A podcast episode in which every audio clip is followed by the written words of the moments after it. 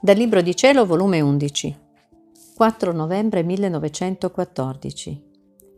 Compiacimento di Gesù per le ore della Passione. Stavo facendo le ore della Passione e Gesù, tutto compiacendosi, mi ha detto, Figlia mia, se tu sapessi il mio grande compiacimento che provo nel vederti ripetere queste ore della mia passione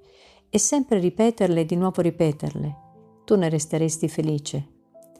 è vero che i miei santi hanno meditato la mia passione e hanno compreso quanto ho sofferto e si sono sciolti in lacrime di compassione,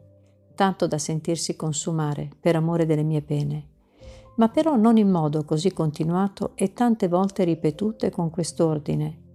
Sicché posso dire che tu sei la prima che mi dai questo gusto così grande e speciale,